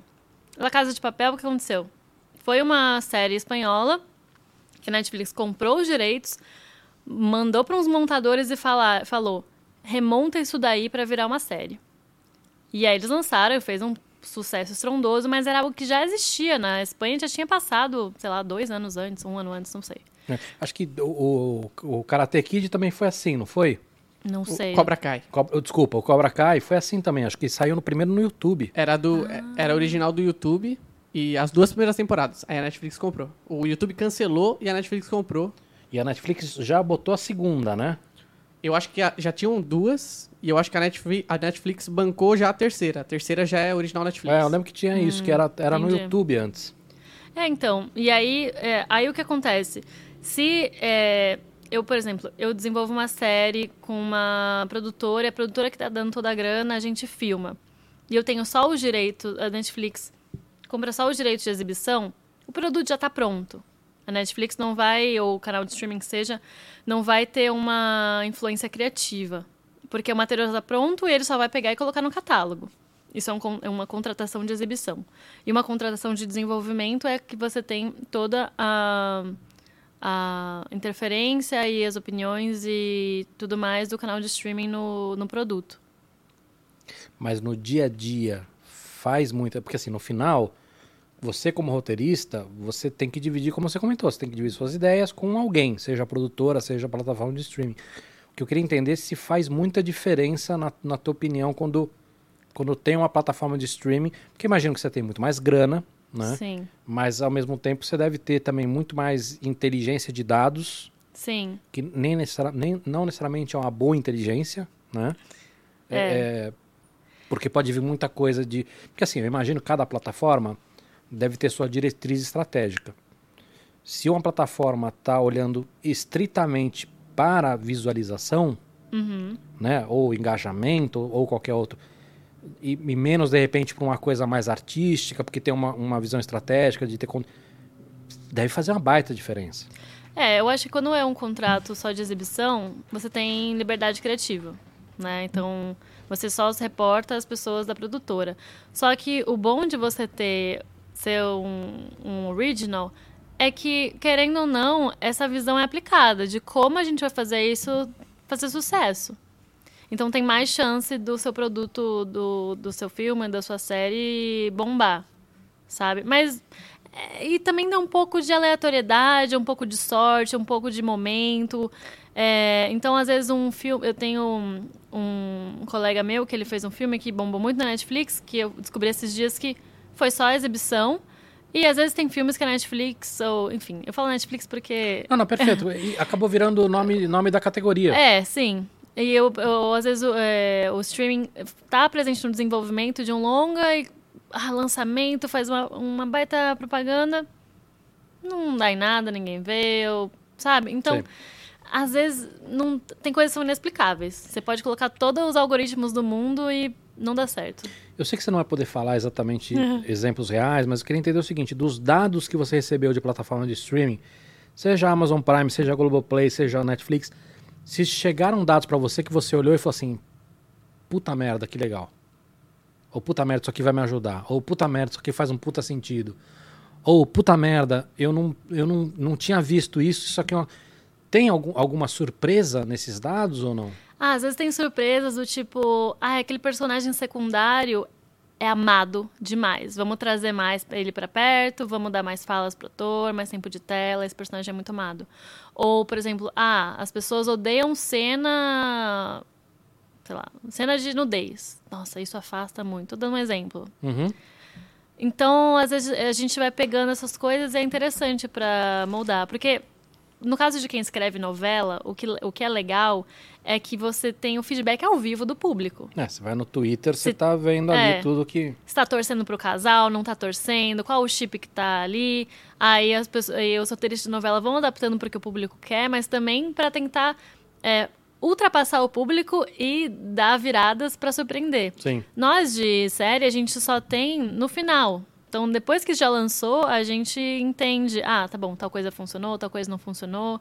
Então, é interessante. Tem algumas coisas que é, são muito importantes, que é ter pessoas que assistam para além do segundo episódio. Um dado importante é a gente saber qual é o episódio que cai as visualizações. Então, muitas vezes é entre o segundo e o terceiro. E estudar mesmo os episódios para saber, tá, mas por quê? O que, que aconteceu? Por que, que essa história não engajou? Será que foi o gancho? Será que a gente deixou as surpresas mais pro final da temporada? Então, mas sabe? Aí, isso que eu ia te perguntar. Será que não é uma, uma... Vou usar um termo técnico aqui, tá? Será que não é uma cagada isso? Sabe por quê, Luísa? Porque assim, você tem séries... que o desenvolvimento delas leva um tempo. Sei lá, vou dar um exemplo mais banal aqui. O, o, você acabou de falar o nome do, dos dragões lá, Game of Thrones. É personagem pra caceta. É confuso no começo. E, obviamente, que eles são superficiais, porque assim, não tem como você...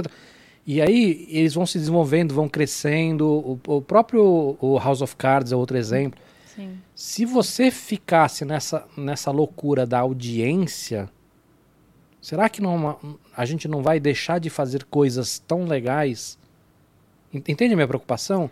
Se a gente é. ficar tão, se a gente ficar tão é, é, obcecado por essa, essa coisa da audiência, audiência, audiência, a gente deixa de desenvolver... Faz sentido o que eu tô falando ou não? Faz. É o velho dilema da arte versus dinheiro.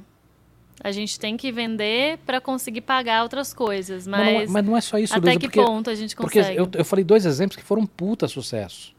Mas eu, eu vou contextualizar os seus dois exemplos. O Game of Thrones é baseado numa série de livros que já era muito famosa. Então, você já tinha muitos espectadores fiéis para continuar... Pra assistir essa primeira temporada, que para mim, a primeira temporada de Game of Thrones nada mais é do que uma... Uma grande explicação. A, a história começa mesmo, para mim, na segunda temporada, né? Quando a gente amplia mais esse universo. Só que você já tem uma fanbase enorme. House of Cards é uma série muito antiga, começo da Netflix, quando a Netflix lançava poucos, poucas séries, a gente tinha pouca competição de streaming, e a Netflix vinha daquele buzz do, de Orange is the New Black, então as pessoas estavam muito engajadas. Hoje em dia, a gente tem muita oferta de muita série, de todos os lugares, todo mundo está criando uma plataforma de streaming sua. Então, essa competição é muito acirrada, né? E aí depende muito da estratégia de cada canal, né? Então, às vezes, tem, estra- tem canais que preferem fazer poucas obras e dar mais liberdade artística, que eu Pega acho que... É o... Apple. A Apple, faz, por exemplo. Só faz coisa boa. Só, só faz coisa boa. Faz, sei lá, seis coisas por, por, por, por, por milênio. E também de onde está vindo esse dinheiro, porque a Apple, ela é uma empresa que não é só o streaming. Não, ela é uma empresa de tecnologia. Ela... A mesma e... coisa a Amazon. Sim. A H B O é um conglomerado. A Netflix é apenas a Netflix. Então, cada um vai ter a sua estratégia de, de, de negócio para conseguir expandir e se manter, né, no mercado. Como é que você está vendo? Porque assim, a gente tem, a gente está agora num... Você ia falar das vacas gordas, né? A gente está agora em épocas de vacas magras, né? A gente teve demissão em muitos deles, a gente tem... Acho que acabei de ver um reporte de uma delas agora que está que tá com prejuízo, o prejuízo aumentou, né? É, enfim, a conta não está fechando. C- como é que você vê isso? Va- vai ter espaço para todo mundo ou não? É, não. Mas... É... Eu acho que são ciclos, né? Então, por exemplo, agora a gente... Porque o lance dos streamings brasileiros no Brasil é que eles também não têm incentivo fiscal. É, por exemplo, na Coreia do Sul, é, eles têm incentivo governamental para produzir conteúdo lá. Aqui, não. É, então, a gente tem que pensar em questões de políticas públicas também para poder financiar é, essas produções. E também ter outros meios das pessoas, os cineastas, roteiristas, escritores, autores, de produzirem os seus, os seus filmes, as suas séries. Então, agora, talvez, vamos ver com esse novo governo se a gente vai ter mais incentivo à lei de cultura, à produção cultural, para a gente também não ficar só refém, né, dos streamings, que agora a bolha dos streamings explodiu. A gente tem muita oferta para não tanta demanda assim, né? E... E ninguém sabe muito ainda como navegar, é uma coisa muito nova. A gente estava na era de ouro da televisão. Todo mundo produzindo tudo, tudo que queria, toma aí, rios de dinheiro. Agora já não dá para fazer isso, né? Então, como é que a gente vai conseguir se adaptar para um modelo que seja sustentável para todos? E eu acho que, principalmente para os trabalhadores do audiovisual, né? Que sempre a gente vai ter mais é, profissionais do que está sendo demandado. O que é o oposto de três anos atrás, que estava um boom, que... Falava, ah, não temos roteiristas o suficiente e agora está secando um pouco. Então, exige, um, exige a gente ter outros meios de conseguir produzir, né, para além só dos streamings, e também sempre se destacar. Não tem como. É uma coisa muito, é um mercado competitivo, é um mercado muito pequeno, é um mercado muito sobre relacionamentos interpessoais. Então, você conhecer as pessoas, você tá nos lugares... E isso acaba afastando muitas pessoas, né? Que às vezes não tem condição de estar em São Paulo ou no Rio de Janeiro, ou vir para congressos, vir para eventos específicos. E também tem muito essa questão de como é que você vai vender o teu peixe, né? A gente, querendo ou não, é um meio que um automarketing que a gente tem que fazer, porque na hora de contratar, pensa assim... Ai, quem será que a gente podia chamar para tal série? O teu nome tem que estar na, na ponta da língua das pessoas. É, saber se vender é relevante para qualquer um. Exatamente. Você, é, você comentou sobre, sobre grana. Eu acho que não é só grana, não. Eu acho que se, quando a gente olha para os outros países, eles têm alguma legislação que protege também o conteúdo nacional em relação ao streaming. Acho que a gente precisa mudar algumas coisas também em relação a isso. Sim. Luiz, a gente tem um quadro no programa aqui que eu falo dois nomes ou duas expressões. Você tem que escolher um e, e explica se quiser a escolha. Tá. Tá? É, Twin Peaks ou Rock Santeiro? Rock Santeiro. Quer explicar? Uh... Ai, memória afetiva, infantil, base da dramaturgia brasileira. É... Senhorzinho Malta. Senhorzinho Malta. É isso. Você sabe o quem tá falando ou não, Mandíbula? Eu não só sei, como Twin Peaks, na minha opinião, é a melhor coisa já feita tanto para a T V, para o cinema. Em todas as coisas que eu já assisti, é a, a coisa que eu mais gosto na vida. O, o Mandíbula é viuvinha do Twin Peaks. Ah, eu amo e, muito. E Rock Santeiro, sabe o que, que é ou não? Eu sei o que é, mas aí eu não assisti. Não. Eu amo muito Twin Peaks. Por isso que eu achei muito cruel essa pergunta. É, não, a pergunta é boa. É, vamos lá, mais um. Uh, Buffy, a Caçadora de Vampiros ou Orange is, Orange is the New Black? Buffy.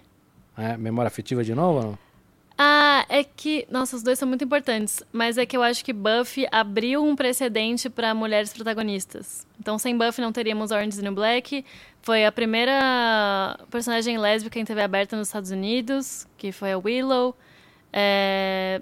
A Buffy é uma personagem ótima, então eles fazem muita paródia com filme slasher, filme de terror. É, eu acho que foi um marco audiovisual, assim. Acho que em outros sentidos também, né? De, de como mulher super-heroína, tem umas outras... Sim. Umas outras coisas também, né? Que, que, que foi meio que... Talvez não a primeira, mas que, que, que foi um marco nesse aspecto, né? Foi, foi. É, hum. uma das primeiras, assim, de cultura pop. Acho que a gente tem a Xena, a Priscila, é, não, já várias, tinha mas... outras, sei lá, She-Ra, não sei o quê, mas... Uhum. Mas assim, tem, tem uma, uma importância grande, acho, nessa, nessa frente. Mandíbula, me, você que é um cara da cultura pop, me ajude a fazer outros, escolhe um pra, pra ela. Eu pensei em agora, assim, eu tive um, dois roteiristas Vamos e lá. diretores, mas que escrevem os próprios filmes. É Guilherme Del Toro ou Quentin Tarantino? Tarantino. Quer explicar? É, eu consumo mais Tarantino... E acho que ele... Eu gosto muito como ele traz é, os filmes B e filmes de cultura, de subcultura norte-americanas para a cultura pop, assim. Legal. Eu vou querer entender agora seu processo criativo, mas antes queria te fazer uma pergunta. Você foi convidada para uma residência literária. O que, que é isso? Explica.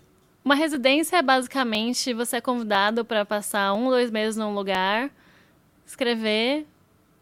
E eles te pagam pra ficar lá e ser, você exercer a sua função enquanto artista. O que pra mim foi surreal, porque assim, como assim querem me pagar pra eu ficar lá, linda, escrevendo?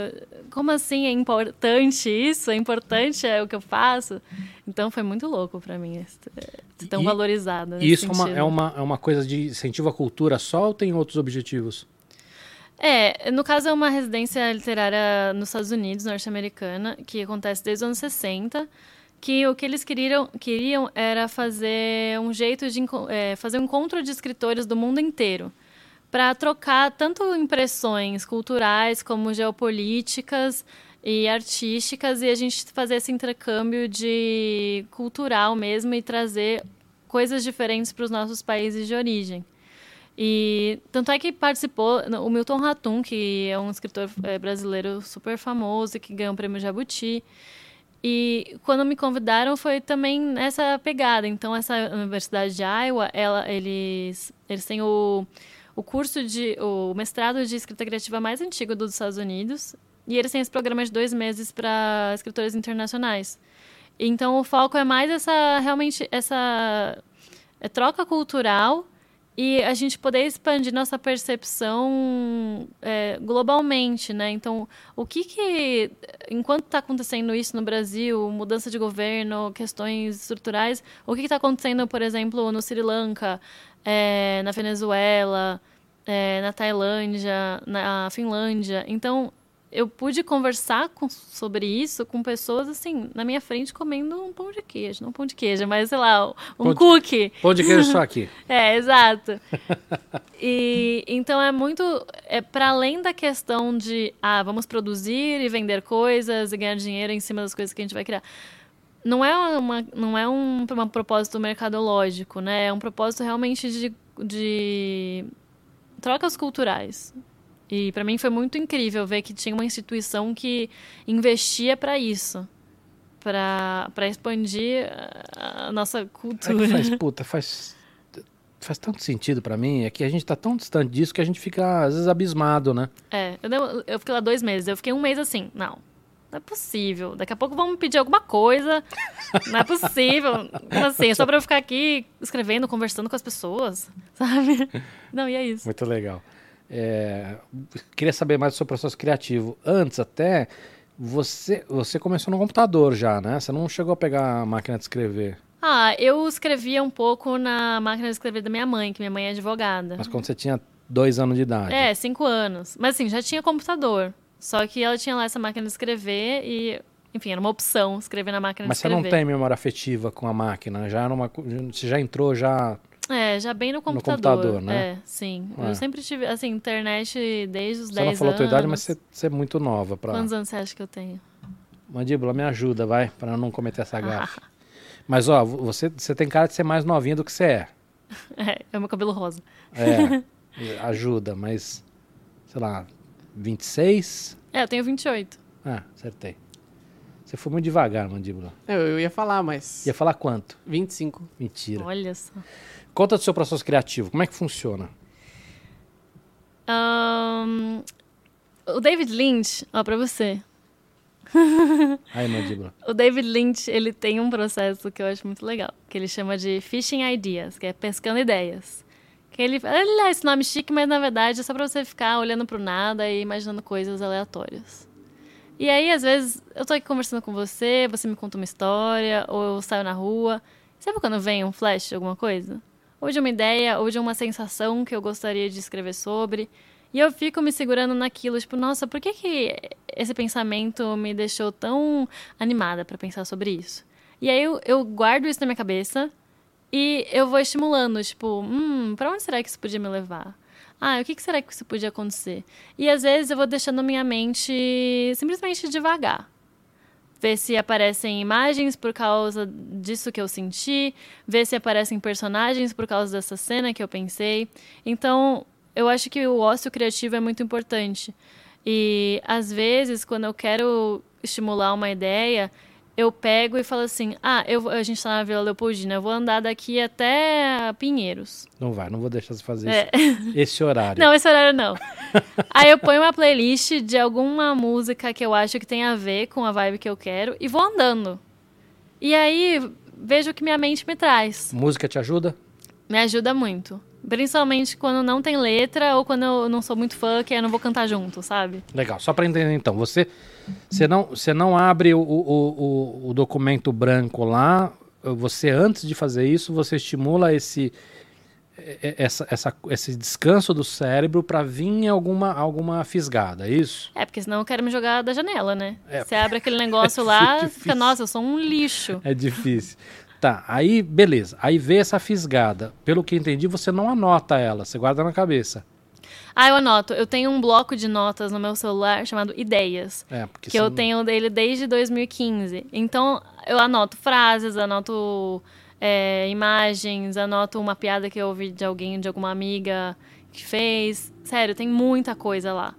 E aí, quando uma dessas ideias eu sinto que vai crescendo para alguma coisa maior, aí eu abro uma nota, um novo bloco de notas no celular e vou anotando, tipo, vomitando, vomitando, vomitando, até que chega o dia, o, o dia horrível, que é você abrir essa coisa dessa, dessa tela em branco para você ter que escrever alguma coisa. E aí vem a parte mais chata de ser escritora, que é... Na sua cabeça, as ideias são lindas, é perfeito, é ótimo, faz total sentido.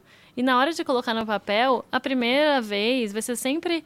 Primeiro, não vai ter nem pé nem cabeça, porque às vezes você não sabe a ordem cronológica do que as coisas vão acontecer. Segundo, ainda tá ruim, porque você não conhece muito bem aqueles personagens.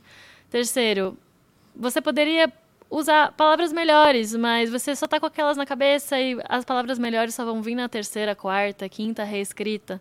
Então, o processo de escrever é um processo horroroso, que eu acho que eu só comecei a gostar ano passado, sendo que eu escrevo há pelo menos vinte e três anos.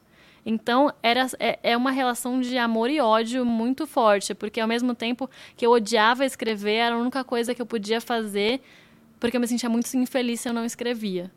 Então, um relacionamento abusivo, né? Mas agora eu aprendi a, a gostar desse processo, assim, e eu acho que o fato de eu não me cobrar tanto para a primeira, primeira versão de tudo ser perfeita me ajudou muito. Eu brincar e saber que aquilo é só uma experimentação no começo, sabe? Isso me ajudou demais, mas isso, eu levei vinte e cinco, vinte, sei lá, três anos para realmente internalizar isso, que o primeiro tratamento é só um vômito. Você...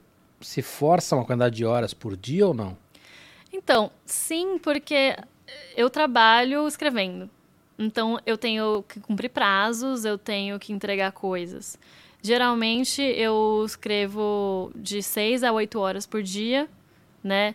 Quando eu falo escrevo, não é que eu tô assim... seis, oito horas não, por perfeito, dia. Perfeito, mas de alguma maneira você está trabalhando naquele texto. Você já é, imagem quieta, pensando, pensando tá. é, anotando ideias, ou às vezes procurando referências, é, entrevistando pessoas, que para mim isso é muito bom também.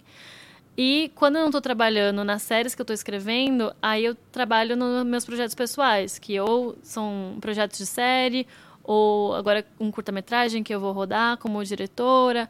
Então, é, é isso. O meu hobby, que também é escrever... é também meu trabalho, então qual é a diferença entre o meu hobby e o meu trabalho? É um pouco difícil, assim. Quando você vê, você tá dez horas por dia fazendo isso e sua mente já não aguenta mais. Uhum.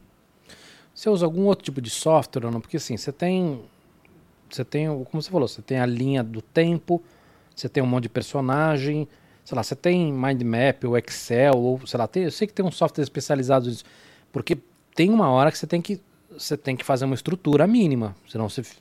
Você começa a se perder no que você faz. Você usa alguma coisa ou não? Não. Eu uso notas no celular, caderno. Eu adoro escrever no caderno. Tinha uma época que eu, quando me cobrava muito para a primeira versão ser muito boa, eu não conseguia escrever no computador. Eu tinha uma paralisia, assim, não conseguia. E aí eu falei, vou tentar escrever no caderno. Eu não conseguia escrever em caneta, porque caneta é definitivo. Então, comecei a escrever histórias, contos, roteiros a lápis. Cara, que maluco. Você tratou porque... isso com a sua terapeuta, imagina. Não, a terapeuta é ótima. Renata, te amo. Porque essa sensação de, de ser eterno ali, de ser sério, eu não conseguia. Me dava um bloqueio, assim, absurdo. E aí eu fui cada vez mais no primitivismo, tá? O que, que é o mais poroso possível? Bom, o melhor seria eu escrever assim no box do chuveiro, que tu escreve assim e depois apaga. Mas aí ia apagar demais, aí eu ia ter que ficar lembrando, minha memória é péssima. Aí eu falei, não, vou escrever a lápis, e isso me ajudou a desbloquear muita coisa. Muita coisa. Interessante isso, muito legal. Quando você termina um trabalho, daqui três meses você leu, você quer mudar? Ah, sempre, né? É? Você sempre acha coisas que poderia melhorar, uma piada que podia ficar melhor, uma conexão de personagem que podia ficar mais interessante. Mas eu acho que o bom de você ser roteirista de série é que tudo tem data. Tem uma data para acabar. Se não tem data para acabar, você vai ficar reescrevendo aquilo pro resto da sua vida. Projetos pessoais são assim. Aqueles projetos que você ainda não conseguiu vender para um canal, você sempre pega... Ah, vou dar uma revisadinha aqui. Aí você lê e fica, nossa... Meu Deus, o que, que é isso? Coisa horrorosa. Aí você reescreve. Aí fica lá mais seis meses. Aí você pega, ah, vou dar uma olhadinha. Ai, nossa, que horroroso. E chega uma hora que, às vezes, você perde até a essência do bagulho, porque você não sabe a hora de parar. Você... E, e personagem? Você chega a fazer pesquisa ou não? Por exemplo, você descreve locais, cenários? Como, você, você faz pesquisa sobre isso? Como é, como é que funciona?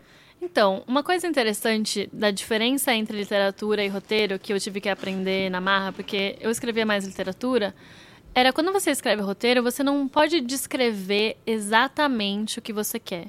Você tem que dar, você tá um, colocar um, um mood. Então, por exemplo, o roteiro é uma, um esqueleto de um, algo muito maior que vai ser um filme, né?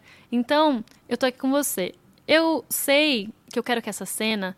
seja um lugar que teja, tem uma vibe meio rústica, mas um pouco moderna, e alguns elementos de, sei lá, cultura pop. Eu coloco isso. E quem vai trabalhar em pensar, ah, vamos colocar essa mesa que é tipo um balcão, mas de madeira meio rústica, é direção de arte. Porque eu só posso no roteiro descrever algum objeto muito específico se ele tem alguma função emocional. Então, por exemplo, eu escrevo... Ai, desculpa. Eu escrevo que é esse lugar meio rústico, meio moderno, com elementos de cultura pop e que tem uma luminária vermelha. Por quê? Dali a cinco cenas, eu vou pegar essa luminária vermelha e vou tacar na cabeça de alguém. Dudu Mandíbula. Então, é um objeto importante que ele precisa existir nessa cena. Entendi. Porque depois vai voltar. Ou, ou sei lá, alguma... Alguma coisa que, que, que tem algum, alguma coisa que ajude a descrever o personagem. Exato. Sei lá, um relógio Essa... antigo, alguma coisa assim. Essa é aquela história da arma de Chekhov? Aham, uhum, exato. Explica. A arma de Chekhov é... Se você tem uma arma numa cena, você vai ter que usar ela em algum momento. Não, você não pode colocar um objeto tão importante e carregado de t- tanta tensão como uma arma e não usar ela em nenhum momento. É, mas eu percebo que hoje os... Não sei se aí vem do roteiro ou vem do, do diretor. Muitos, muitas séries e muitos filmes, até por saber disso, pregam umas pecinhas. Porque vou te dar um exemplo. Você tá um, uma série lá e aí dá um close no cara fazendo alguma coisa, entendeu? Tipo, o cara pega um vaso. Aí você fica pensando, puta, ele vai usar esse vaso pra isso, ele vai matar a pessoa com o vaso, ou, ou ele escondeu alguma coisa no vaso. E não era nada, né? Sim, pra te distrair. É, então tem essa, essa, essa brincadeirinha aí. Mas, você vê, tem um uso. Tem um uso, que é te distrair. Não é que, ah, precisavam colocar um, um segundo de cena e gravaram sem querer. Nada é por acaso. Se ele fez um close num vaso, é porque isso tem algum uso. Seja pra realmente esse vaso ser usado... dramaturgicamente, ou pra é, te confundir enquanto espectador. Ou era né? o merchan mesmo. Ou o merchan, sei lá, Coca-Cola. Escuta, exatamente. Faz diferença pra você no roteiro se tem muita grana na produção ou pouca grana ou não? Claro que faz. É só possibilidade do que você pode fazer. Quantas pessoas você pode colocar numa cena, é, se você pode ter várias locações ou não. Se você tem pouca grana, eles vão falar assim, dá pra ser num apartamento essa cena? Você fala, não, mas é muito importante ser num boliche, porque o pai do protagonista amava boliche. Ai, mas é meio caro. Não dá pra ser num apartamento, sabe? Então, geralmente, se você vê uma série, um filme que tem uma locação só, é tudo dentro de uma casa, não tinha tanta grana. Coisas que também uh, as pessoas odeiam produzir. Festas. Contratar um monte de figurante, alimentar toda essa gente, é... conduzir essas pessoas num dia inteiro no set é muito cansativo, leva muito tempo. Então, dá pra... É aquilo que a gente estava falando sobre séries de ação. Explosões e efeitos especiais são muito caros. É. É, fico imaginando. Agora, faz sentido pra você o que tá sendo gasto em algumas séries ou não? Porque a gente tem algumas séries hoje que você tá colocando um bilhão na série. Isso não se perde também? Digo, ter muito dinheiro também não é um problema? É, limites são bons sempre, porque no final o que conta é se os seus personagens são bem construídos, se eles têm conflitos engajantes e se você ama a interação dele com os outros. Você pode colocar esse personagem numa série de baixo orçamento, num apartamento, que você vai sentir essa tensão entre eles, é, ou numa, numa série... Ah, Game of Thrones, sabe? Que você tem um, milhares de dólares por episódio. Mas dependendo da, seu, da sua proposta, às vezes precisa. Porque se você fizer um Game of Thrones com um orçamento baixo, vai ficar tosco. Vai ficar ruim. Aí, a menos que você venda como uma paródia, uma coisa meio tosca e tal, e as pessoas aceitem, é um pouco difícil, porque às vezes não tem dramaturgia boa o suficiente pra compensar um efeito muito ruim, né? Então... Não sei. Entendi. Fala, Mandíbula. A gente falou no começo do Avatar, que o filme é, é bonito e tal, mas a gente odiou o roteiro. Eu queria saber da Luísa se tem algum recente, não precisa ser recente, mas que a galera gosta, que o hype é grande e você assistiu, você falou, meu pai amado, isso aqui é um desastre. Assim, esse, como, esse roteiro... como as pessoas puderam... Como isso fez sucesso? Tem, tem essa indagação às vezes ou não? Ai, gente, eu tenho muitos, muitos pensamentos, mas, por exemplo, pra mim... Filmes da Marvel são ótimos visualmente, são divertidos e tudo hein? mais. Eu vou ser, diver... vou ser cancelada, ó. Só que, às vezes, eu sinto que... É, é, é, mas aí é uma coisa muito de gênero, tá? Então, a Marvel, filme de herói em geral, cinquenta por cento é sobre efeitos e explosões e aquela sensação de você estar no cinema vendo coisas explodirem. Isso, pra mim, eu realmente não, não, não ligo. Eu ligo pra interação entre personagens. E às vezes eu sinto que tem lugar pra ter muito mais profundidade e não tem tempo. E... Porque, claro, tem que ter explosão. Tem que ter é, bomba e tem que ter piu, piu, piu, piu, sabe? Mesma coisa com Star Wars. Os meus filmes favoritos do Star Wars são os três primeiros episódios. Porque os é base... três primeiros, você diz... É, do... quatro, cinco, seis. Tá. Porque é basicamente uma novela no espaço. Mas aí, deixa eu falar, acho que de todo mundo que tem um pouco de bom senso vai dizer a mesma coisa. Sim, mas, ah, vou te dar um exemplo. Rogue One. É bom. Todo mundo amou. Nossa, é maravilhoso. Eu, eu fiquei assim... É bom. Não? Porque esse, é só... Esse é... Andor, Andor, Andor agora, você viu ou não? Não vi. Nossa, é um espetáculo também, cara. Então, é mas bom. É muito sobre quem gosta de visuais, né? Eu acho que esse Rogue Andor One... não, hein? Não, esse eu não sei, mas Rogue One é muito sobre visuais e construção de mundos do Star Wars, mas a gente não tem é, conflito nenhum entre os personagens, sabe? É, é, eles vão lá pegar, tentar fazer essa missão e vão lá e conseguem fazer essa missão e é isso. Não tem é, um personagem que é uma coisa, é outro que é outra e aí eles brigam e aí tem uma questão de... Ó, é, um amor não compreendido ou um trauma familiar ali que precisa ser superado. É muito sobre a ação. Você viu Viúva Negra ou não? A série? A série ainda não. O que, que você achou? Não é... A série é o filme? Não, não. não, não desculpa, tem... não é Viúva Negra. A, a, a mágica lá, como é que ela chama? Ah, WandaVision. WandaVision, você viu? Sim. Que é muito mais, muito mais densa essa questão Esse familiar, você gostou? Né? Uhum, sim. É, porque aí também tem isso. Numa série você tem mais tempo de trabalhar essas coisas. A própria série do Loki, que tem mais é, explosões e tal, mas eu acho que conseguiu trabalhar na, com mais profundidade todos os personagens ali envolvidos, sabe? E quando eu escrevo eu, e quando eu assisto, pra mim isso é primordial. E eu, então é isso, não é que eu não gostei de Rogue One. É que pra, não é, eu não sou o público. Entendi. Não é que eu não gosto dos filmes da Marvel. Eu não sou o público pra algumas coisas. Então, por exemplo, o filme da Marvel que eu mais gosto é Thor Ragnarok. Porque é muito engraçado e foge um pouco dessa lógica de só de guerra, sabe? E não sei o que as pessoas acham desse filme. É uma bosta atômica. Ah, é que eu amo o Taika Waititi. É uma... eu, eu, eu gostava dele, até assistir Thor Ragnarok e o Thor Amor e Trovão. Que eu achei dois filmes assim... Mas eu entendo o que você está falando. Eu acho que, a, a, apesar de você estar falando do teu gosto e não uma crítica a, ao estilo, eu acho que é essa... Essa coisa de filme de super-herói, ela, ela, tá, ela se perdeu um pouquinho em, em só fazer explosão. E que eu acho que, de repente, um, esses filmes novos do Stallone aí, que já é meio... Uhum. Tipo um filme B, filme... Entendeu? Por exemplo, o R R R, você viu? Sim, é, então, fantástico, é fantástico. Entendeu? E tem essa coisa do brega, do exagero. É. Mas, assim, é, é o propósito.